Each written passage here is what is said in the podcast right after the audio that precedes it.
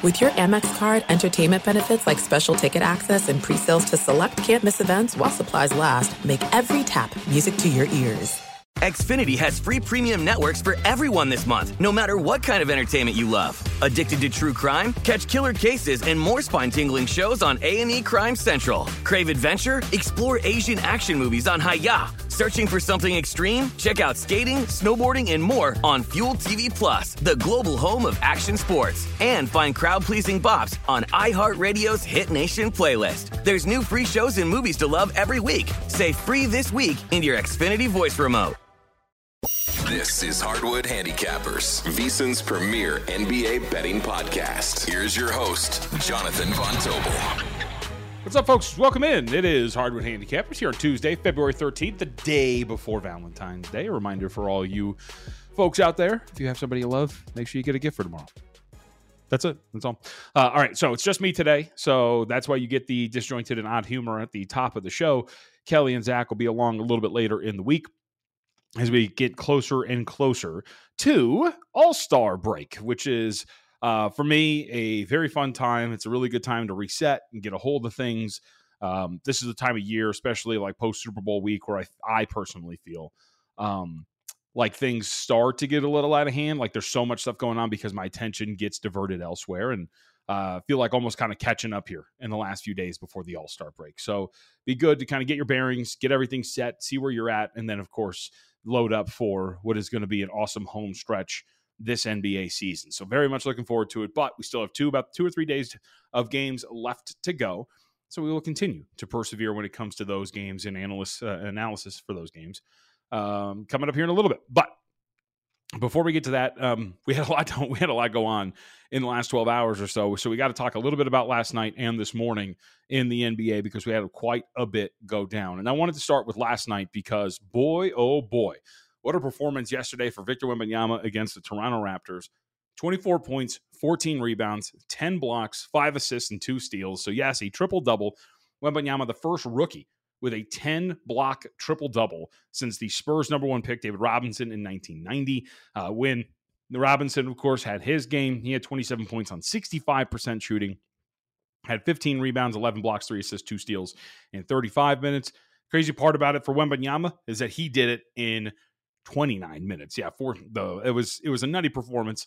Uh, and a lot of it's funny because there's a lot of instances where you watch Toronto kind of go back up for second chance opportunities against them, and you wonder, like, man, like, are you really serious? Like, he's still got position and he's still going to do it. Like, he racked up a couple of those blocks and some flurries, but uh, n- nothing to take away from what was an awesome performance for Victor Wembanyama. And so, of course, yesterday you you saw a lot of discourse around this, and I think first and foremost we have to talk about the rookie the uh, the rookie of the year award because that is the award that he is, of course. Uh, the odds on favorite for, and he is a big odds on favorite. He is now minus 500, Victor Wembanyama, over at DraftKings to win Rookie of the Year. Chet Holmgren is second behind him in the odds at four to one. Brandon Miller at 150 to one. Scoot Henderson and Jaime Jaquez Jr. at 500 to one. Still think my Ausar Thompson has a shot, huh? Still, still alive, still alive. Good number at 50 to one. I know 80 to one. Excuse me. Um, it's still alive, baby. I'm telling you. So last night was massive. But I think the question immediately you ask is okay, is the gap between Wembanyama and Holmgren this big? Uh, the implied probability of their respective prices would be 83.3% for Victor Wembanyama, 20% for Chet Holmgren. That seems like a gap that is, is that is not as wide in real life, but I, you know, the liability is often reflected in these future odds. And when you look at it, I wanted to do a deep dive statistically on both of these guys and what you look at uh, for another award that, that Wembanyama might have thrust himself into contention to. But if you look at the head to head statistics for the two, Wembanyama wins the counting stats by a pretty wide margin. Uh, he's averaging 20.4 points per game compared to 16.8 for Chet, 10.1 rebounds per game to 7.5 for Chet, 3.2 assists per game to 2.7 for Chet, 1.1 steals per game to 0.7 for Chet, and finally 3.2 blocks per game to 2.6 for Chet. So the counting stats very easily go in favor of Victor Wembanyama. However, Chet does have some pretty good quivers, I would say, um, in his, or excuse me, pretty good arrows in his quiver, right? Um, that was that was nerdy, but you get what I'm saying. He's shooting at a more efficient clip from the floor, both uh, on the floor and from beyond the arc. 53.6% from the floor, 39.4%. Both of those metrics in favor of Chet Holmgren. Uh, Victor Wembanyama shooting just 46.8% from the floor, 31.9% from three. Effective field goal percentage, obviously in favor of Holmgren. And the advanced stats are in favor of Chet Holmgren. Box plus minus a four to uh, just 3.1 for Victor Wembanyama, and value over replacement player of 2.4 to just 1.7 for Victor Wembanyama. And for whatever it means, you know, uh, Holmgren does have the head to head two to nothing, uh, two no, but I don't really count that. Some might, but for those who are maybe thinking or wondering what it was, that's what it is. Thunder are two and oh, uh, against the San Antonio Spurs with those two on the floor. So it, it's a really fascinating dynamic because I think that Victor Wembanyama did not do enough at the beginning of the season, and that Chet Holmgren had built up his lead for a reason. And we're going to get a big performance like this last night. And a lot of people in the market are going to react to that. But I do think that if you are somebody who has not bet into this market yet, there is value in coming back here and betting on Chet Holmgren. Last night was awesome. And I know it's easy to get wrapped up into what we watched and just being like, nope, that's it. And Wembanyama has a massive advantage that Chet Holmgren doesn't. And it's that voters want to give the award to Chet Home or to uh, Victor Wembanyama. They want to give it to him. It's a narrative award. Everybody has expected this from him. It is a tough hill to climb for Holmgren. But if you're talking about the statistics and using advanced metrics along with the counting statistics, the gap between these two is much more narrow than a minus 500 price would indicate on Victor Wembanyama. And Holmgren still has a lot of people who believe, and I think rightfully so, that contributing to a team that could be number one in the Western Conference counts more than accruing stats on a minutes restriction, like clearly what is showing uh, shaping up to be a minutes restriction on a team that is losing a bunch of games. And I just I I think that when you're looking at this from that perspective, right, this is not a price that should be minus 500 for Victor Wembanyama. And I know I get it, like it's not fun to see a game like that and come back and go bet the other way but it really is. Like it's something that I think that we have to kind of really pump the brakes on. This minus 500 price is crazy considering the fact that Holmgren is still, it's not like he's chopped liver. It's not like Wembanyama is running away in other different metrics. Wembanyama is playing very good basketball. And you know what? I mean, maybe if you want to make him the slight favorite, I think maybe uh, that's a that's a fair argument at this point right now. But if we're talking about the probability being over 80% that Wembanyama is going to win the award right now, February 13th, when these two statistically are very close to one another, I just don't think that you should be that, that should be the price. Now, obviously, I don't think anybody should be going laying uh, Wembanyama minus 500, right, to to get the surefire victory. Because again, I don't think that price is accurate. But I, I think that if you're not, if you're just coming in, plopping down, and saying, "Hey, what should I bet? I don't have anything here." Chet Holmgren at four to one, to me, by my count, has good value to win Rookie of the Year and I will be adding it to my portfolio here because I do believe at four to one that is a price definitely worth playing right now. And that's it you know, miss me with Brandon Miller or Scoot Henderson, Jaime Jaquez. It's between these two at this point right now. And that's about it. Now, I mentioned awards, plural. We saw a lot yesterday. And these were people who are influential in the basketball space. I don't think they necessarily have a vote, so keep that in mind for what it's worth. A lot of people thought yesterday we saw a lot of, hey, Victor Wembanyama needs to be in the conversation for Defensive Player of the Year. And I think if you've listened to this pod or and taken into any of my content uh, over the long span, I always love this because it's like, all right, cool, we talked about him. What does that mean? Right? What does it mean to like, he's got to be part of the conversation? Okay. He's part of the conversation. Can he realistically win it? So it piqued my interest. So I went through and I put together the defensive statistics of all of the defensive player of the year candidates. Now, these are all just statistics. I very much believe that when you're voting for defensive player of the year, statistics can be part of it, but your eye test has to be part of this as well. You've got to watch and see the defensive play. You've got to be able to evaluate the defensive play. And you can't just rely on statistics because statistics when it comes to defense and basketball can be misleading at times. So I went through and looked at a couple of these guys. Now, keep in mind the order for defensive player of the year Rudy Gobert minus 800. Jarrett Allen is 12 to 1. He's second. Chet Holmgren is 25 to 1. Victor Wembanyama is 30 to 1. Bam Adebayo is 30 to 1. Derrick White is 35. Anthony Davis is 50. And then you get into the long shots at triple digits. So for this exercise, I just used everybody at 30 to 1 or better. So that would be Bam Adebayo, Victor Wembanyama, Chet Holmgren, Jarrett Allen, and Rudy Gobert. Now, the statistics I used to kind of look through defensive rebounds per game, blocks, steals, defensive box plus minus, defensive efficiency differential, and team defensive rating. What's interesting to look at is Rudy Gobert, the minus 800 favorite, statistically only leads in one category, and that would be defensive rebounds per game. He's averaging nine. Second best is actually Bam Adebayo at 8.3. But Gobert's stat line defensively, nine defensive rebounds a game, 2.1 blocks per game, 0.6 steals, and a 1.8 defensive box plus minus. He improves Minnesota's defensive efficiency by five points every 100 possessions on the floor. Now, I think when you look at that that last metric, it's kind of tough because again, it's much you know it is it's on court off court stuff and there's some noise and um, depending on how good your backup is and how good the team is outside of you, right? That could be really different. So you could sit there and say, well, he doesn't have the same impact on his team defensively. Well, sure, but this is also the best defensive team in the NBA, and he's improving their defensive rating by five points every 100 possessions when he's on the floor. That's really impressive, if you ask me, and when you look at that with some nuance. But outside of that, again, he's only average. He's only leading in one real defensive categories we're looking at right here. Again, defensive rebounds. Jarrett Allen not leading in any single category. Uh, you know, seven defensive rebounds a game, 1.2 blocks per game, 0.8 steals, a defensive box plus minus of 1.6, and he improves the Cavaliers' defensive rating by 2.6 points every 100 possessions on the floor. Cavs are up to second in non-garbage time defensive efficiency. And what really sticks out about all of these numbers, when you're looking at every single one of these candidates, is that Wembanyama, again, statistically, much like we're talking about here in the matchup with Holmgren, Wembanyama statistically dominates these defensive metrics. And I was surprised because I came into this thinking like, all right, let's put these stats together and and tell these nerds that they don't know what they're talking about. Defensive rebounds, 7.9 per game. That's third amongst these candidates that we're talking about here. But blocks per game, 3.2, leads the NBA, leads all categories, or leads all candidates. 1.1 steals per game, leads all candidates a 2.2 defensive box plus minus, leads all candidates.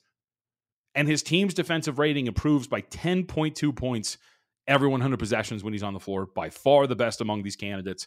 But his team ranks 23rd in defensive efficiency, right? So they're such a bad defensive team that when he's not on the floor, the bar is so low that when he's on, the grow the improvement is going to be exponential. So you have to take that with a grain of salt. But his defensive metrics are, are very, very good. And when you watch his his defensive play is very very good when he is out there. His ability to challenge shots from any spot on the floor almost. Uh, there was a great transition possession where he's trailing on the possession defensively. The Raptors are in the front court already, and still, by the time they get to the rim, Wembanyama's there to block a shot within four feet of the basket. You know, he is a very, very good defensive player.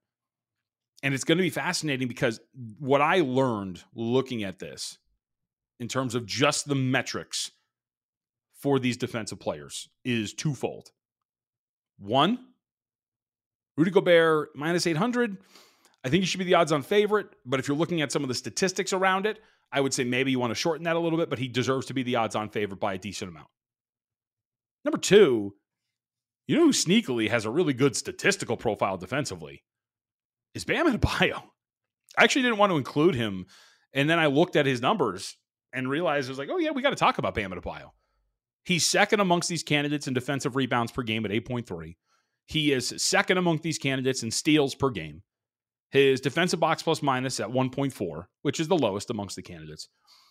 And the Miami Heat, which are 11th in defensive efficiency, allow seven points fewer per 100 possessions with Bam Adebayo on the floor. So of these three categories, he's in the, or excuse me, of these, what do we got? One, two, three, four, five. Of these five categories, he's in the top two of three of them. But Adebayo's had a really good season. And I do think that maybe there's a little bit more life there at 30 to 1 than, you know, that number would indicate. But what I count out of this was I don't think it's that crazy to start talking about Victor Wembanyama as a finalist for Defensive Player of the Year. But again, it goes back to the thing that I always laugh at, which is, all right, cool, we've had the conversation. Now what? It's always also why I would be fascinated by a market of like over under finish in defensive player of the year voting or MVP voting. I've said it so many times, but it would be such a cool little wrinkle to have in terms of award voting for some of these. because especially when you get some of these massive favorites like Gobert at minus 800, and there are many who think that Gobert is going to win this and probably will, considering how good he's been for the best defensive team in the NBA. But you know, when you get massive favorites like this, it takes away the, the, the fun of some of these awards markets. And having an over under place of finish on the ballot would be awesome. Would be awesome because you could probably find a pretty decent like value on Bam Adebayo to finish in the top two or three because Adebayo has been statistically a very, very good defender. Very good. So I just wanted to go over those. So I think the recap here, if you're just kind of listening as I blow the eight here on my own, it would be number one, I think there's value in Chet Holmgren to win Rookie of the Year. I don't think, despite the fact that Wembanyama really showed out last night, I don't think there's that gap between him and Holmgren to win that award.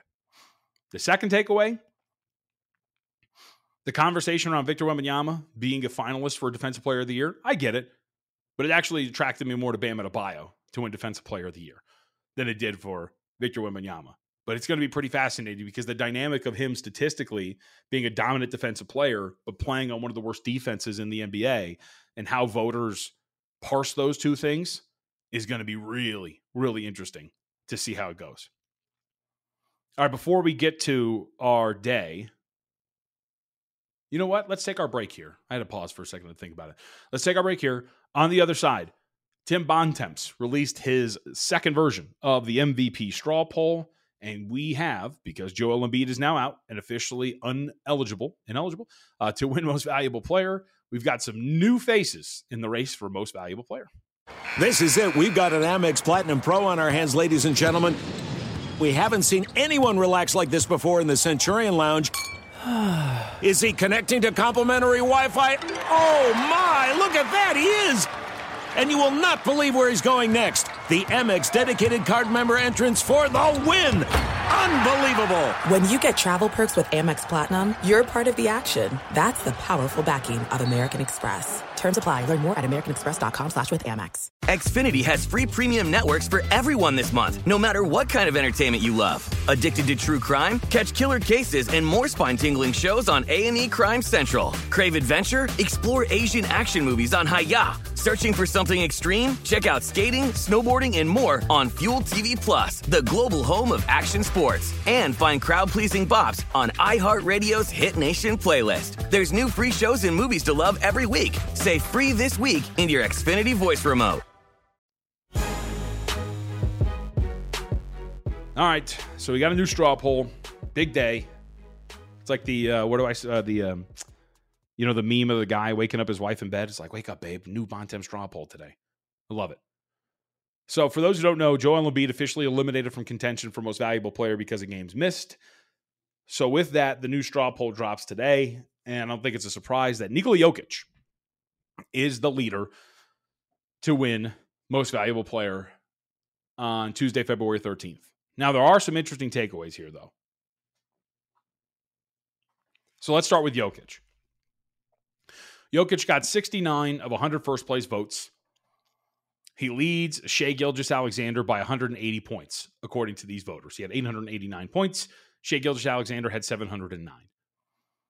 Shai surpassed Giannis Antetokounmpo from the last poll. Shai was fourth. Giannis was third. Shai is now second. Giannis is now third. And he has 24 first place votes compared to just two for Giannis Antetokounmpo. 709 total points compared to 391 for Giannis. So right now, the way this looks is it is Nikola Jokic, it is Shai Gilgeous-Alexander, and then a pretty solid gap between those two, and then your next field of contenders, we'll call them. Giannis Antetokounmpo, who came in at third with 391 votes, or excuse me, points. Luka Doncic, who came in fourth and actually got one more first place vote than um, than Giannis did, with 260 total points, and coming in fifth after not being ranked in the first draw poll, Kawhi Leonard, 175 total points. He had three second place votes, didn't get any first place votes. Uh, 17 third, 16 in fourth, and then 21 in fifth. Now, I think that's kind of a big one in that the, despite being unranked in the first poll, Leonard has not only appeared, he has leapt up to fifth. He has surpassed Jayson Tatum in terms of these straw poll voters and is less than 100 points behind one Luka Doncic. So I, I, think that there's there's a pretty fascinating dynamic happening here. And as of now, let me double check because I, I was checking on this earlier today and we didn't really see any big updates. So my screenshot here, my rundown is about uh, two hours old or so. Let's see if there's been any changes so far. Uh, no. All right, let's talk about this.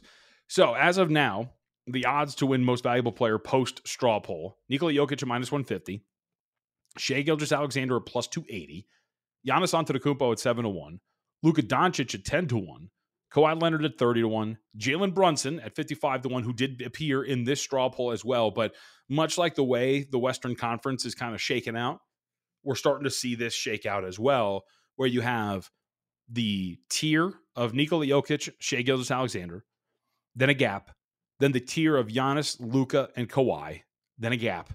Then you have Ch- Jayson Tatum kind of by himself with 98 points, then another gap, then Jalen Brunson and Donovan Mitchell, two of the uh, three new faces in this thing, showing up with 30 and 24 points respectively. Shockingly enough, Jalen Brunson got a first place vote. Wonder where that guy or gal is from. So when you look at it from that perspective, it's surprising to see the market not really respond in two instances. Like Kelly was texting with us earlier, Kelly Bindley, who you know very well.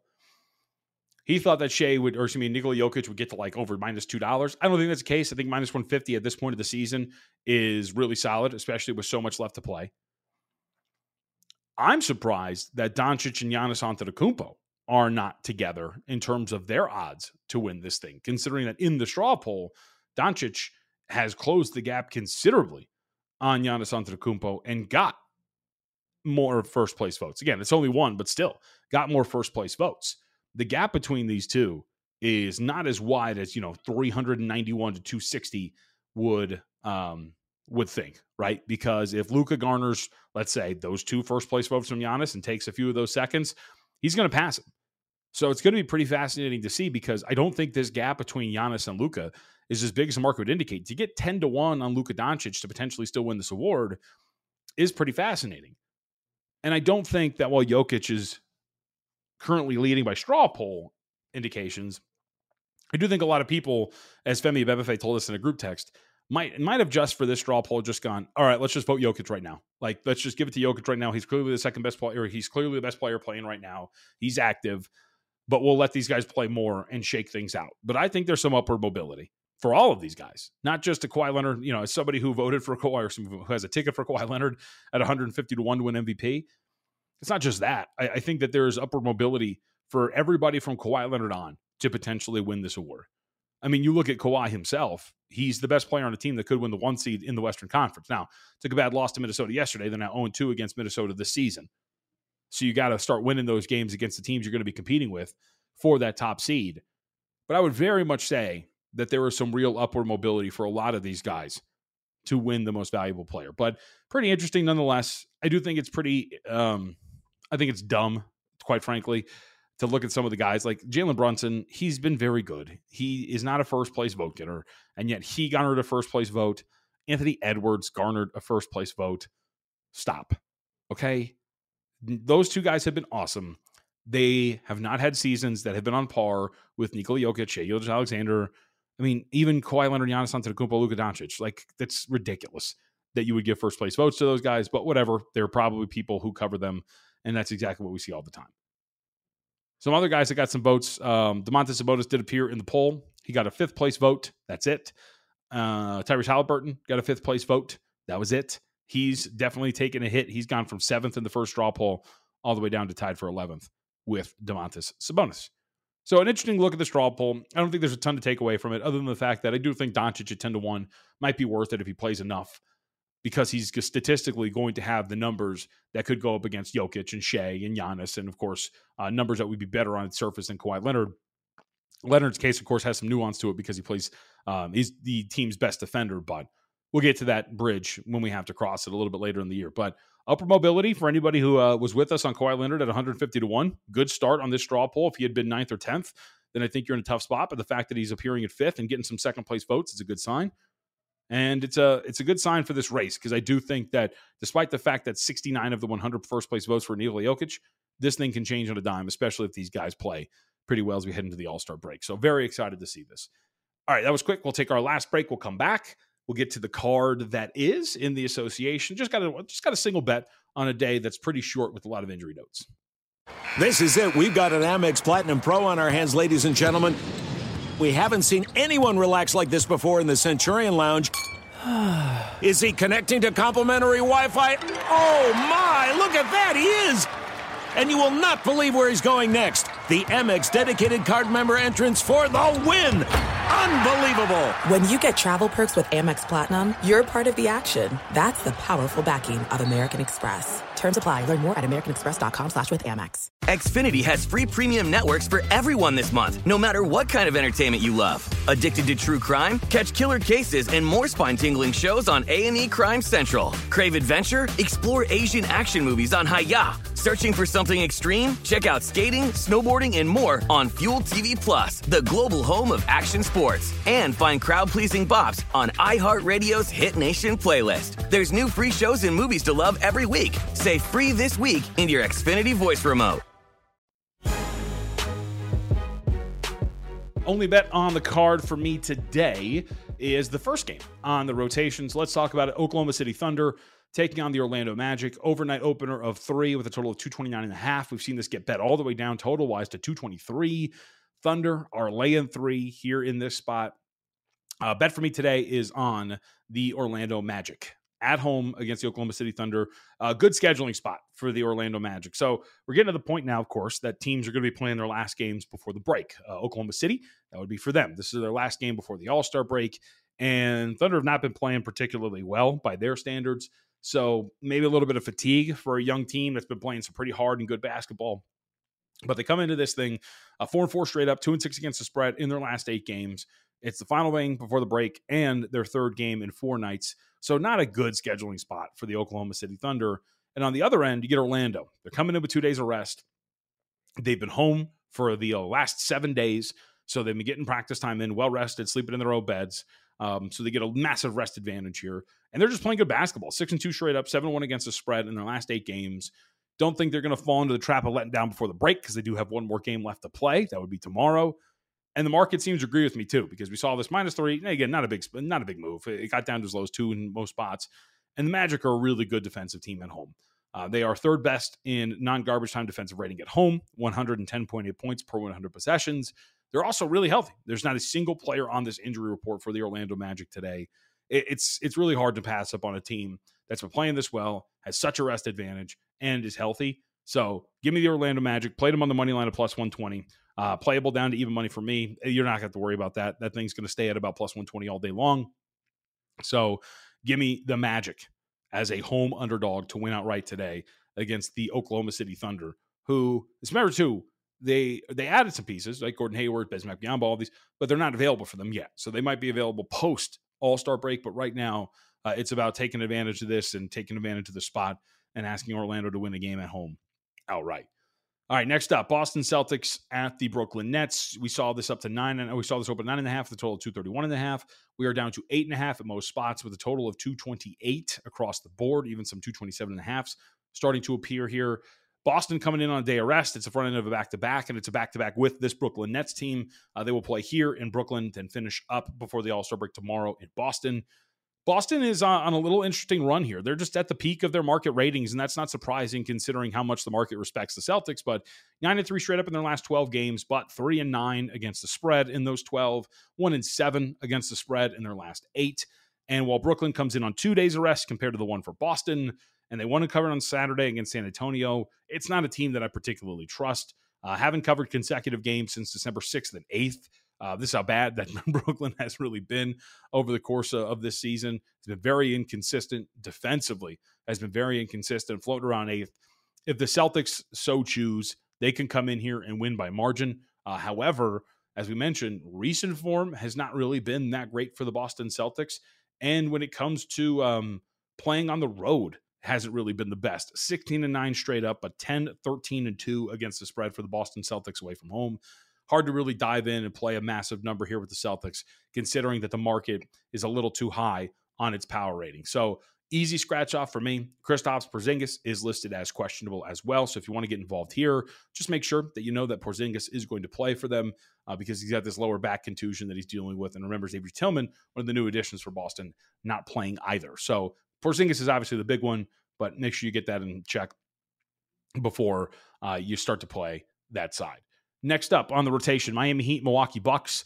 Bucks now eight point favorite, total of 222 and a half. That's open seven and a half of the total of 228. So again, another game getting bet down.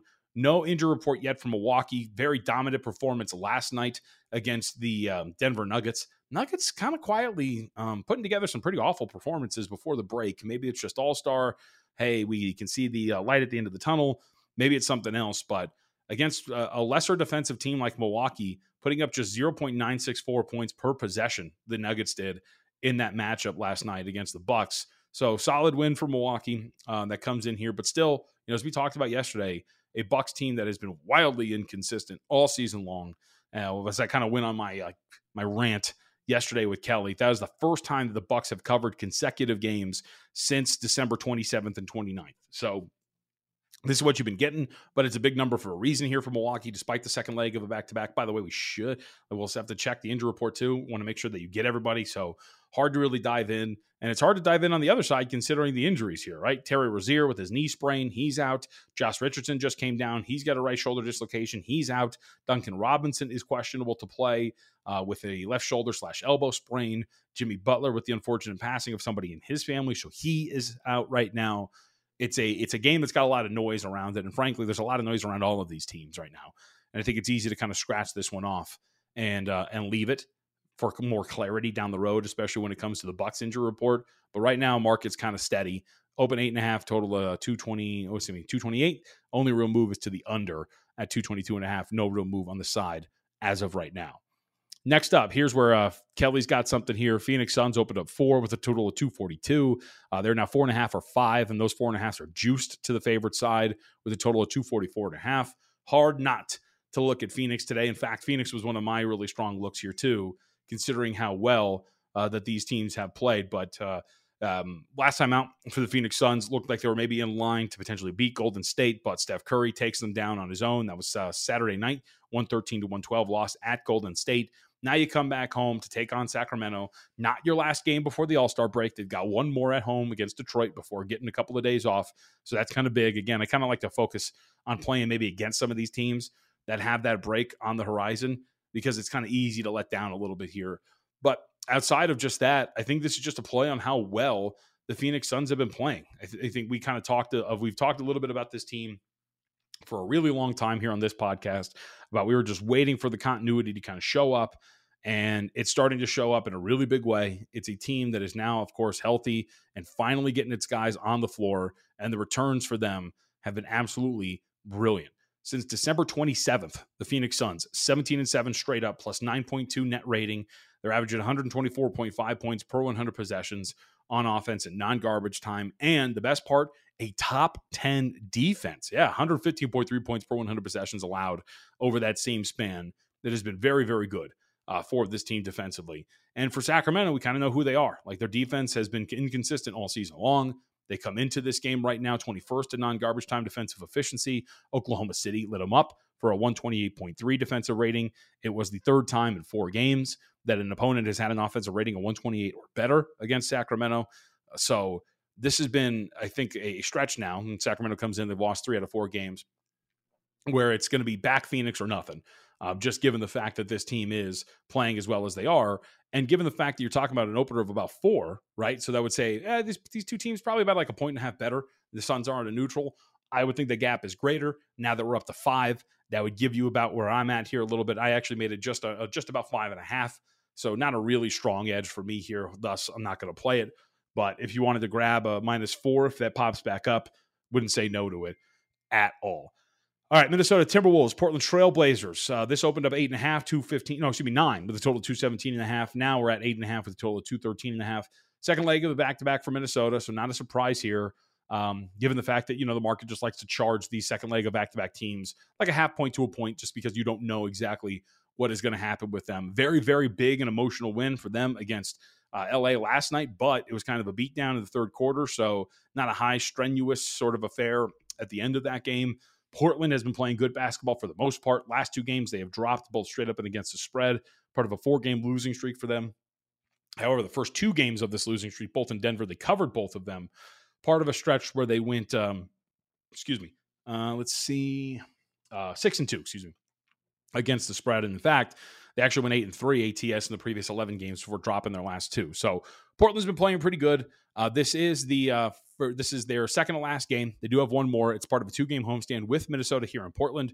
So maybe coming in here on two days of rest, you're going to be able to catch Minnesota on the second leg of a back to back, stay inside of a big number, and then come back and probably face plant right before the All Star break. But can understand why the market tepidly moved here toward the Portland Trailblazers. And last but not least, Detroit Pistons opened up as 12 point underdogs on the road against Los Angeles Lakers. Uh, we're down to 10 and a half with a total of 242. Total opened up 237. Injury report here, very big. Of course, we want to keep our eye on this. Uh, we should also note, too, I didn't note this for Portland. Uh, Scoot Henderson's questionable uh, to play here in this game. Anfernee Simons is on the injury report, but he is probable. And uh, Malcolm Brogdon dealing with that elbow tendonitis is out. So I want to clarify that. Um, but for Detroit and LA, same stuff here, man. Uh, you have Anthony Davis and LeBron James both listed as questionable to play. You're going to get that on a night to night basis here with LeBron James and Anthony Davis. I think the market's getting this right and pushing this back down. I get that the uh, the Lakers have won through four out of the last five games, um, looking pretty good. Uh, Boston, New York, Charlotte, all part of that little road trip that they were on. Came back home, lost to Denver, but uh, took out New Orleans on Friday, and a massive rest advantage here. Haven't played since Friday, so the rest advantage is big for LA. I would not expect that either LeBron James or Anthony Davis misses this game against Detroit, considering they have had that much rest. Having said that, this is the front end of a back to back. Their last game is in Utah tomorrow. So that is a very big game for the Los Angeles Lakers in terms of the Western Conference standings and getting inside of the play in. There is a small chance that you see some rest from both Anthony Davis and LeBron James so that they can get ready to go for the Utah Jazz tomorrow, but no play there. So the short card, nothing crazy for me. With that, uh, let's make sure that we best bet recap. Magic money line plus 120 for me. Kelly's on the Phoenix Suns, and boom, that's it. We'll get you out of here simple and sweet. Uh, please like, rate, review, and subscribe. I'll be back tomorrow. I think Kelly will be back tomorrow, but I'm not entirely sure. But for sure, you'll hear from me as we get closer and closer to the All Star break, and uh, tomorrow too. I believe, let's double check here. I want to see this. Uh, yeah, we got big card on Wednesday. So generally you see that right before the break, before a short card on the last day with only three games. But uh, please like, rate, review, subscribe. Appreciate it as always. And we will talk to you tomorrow here on Hardwood Handicappers. Xfinity has free premium networks for everyone this month, no matter what kind of entertainment you love. Addicted to true crime? Catch killer cases and more spine-tingling shows on A&E Crime Central. Crave adventure? Explore Asian action movies on Hi-YAH. Searching for something extreme? Check out skating, snowboarding, and more on Fuel TV Plus, the global home of action sports. And find crowd-pleasing bops on iHeartRadio's Hit Nation playlist. There's new free shows and movies to love every week. Say free this week in your Xfinity voice remote. At Bet365, we don't do ordinary. We believe that every sport should be epic. Every home run, every hit, every inning, every play. From the moments that are legendary to the ones that fly under the radar. See for yourself when you sign up today and get $150 in bonus bets when you bet just $5. Whatever the sport, whatever the moment, it's never ordinary at Bet365. 21 plus only must be present in Ohio. If you or someone you know has a gambling problem and wants help, call 1-800-GAMBLER. Terms and conditions apply.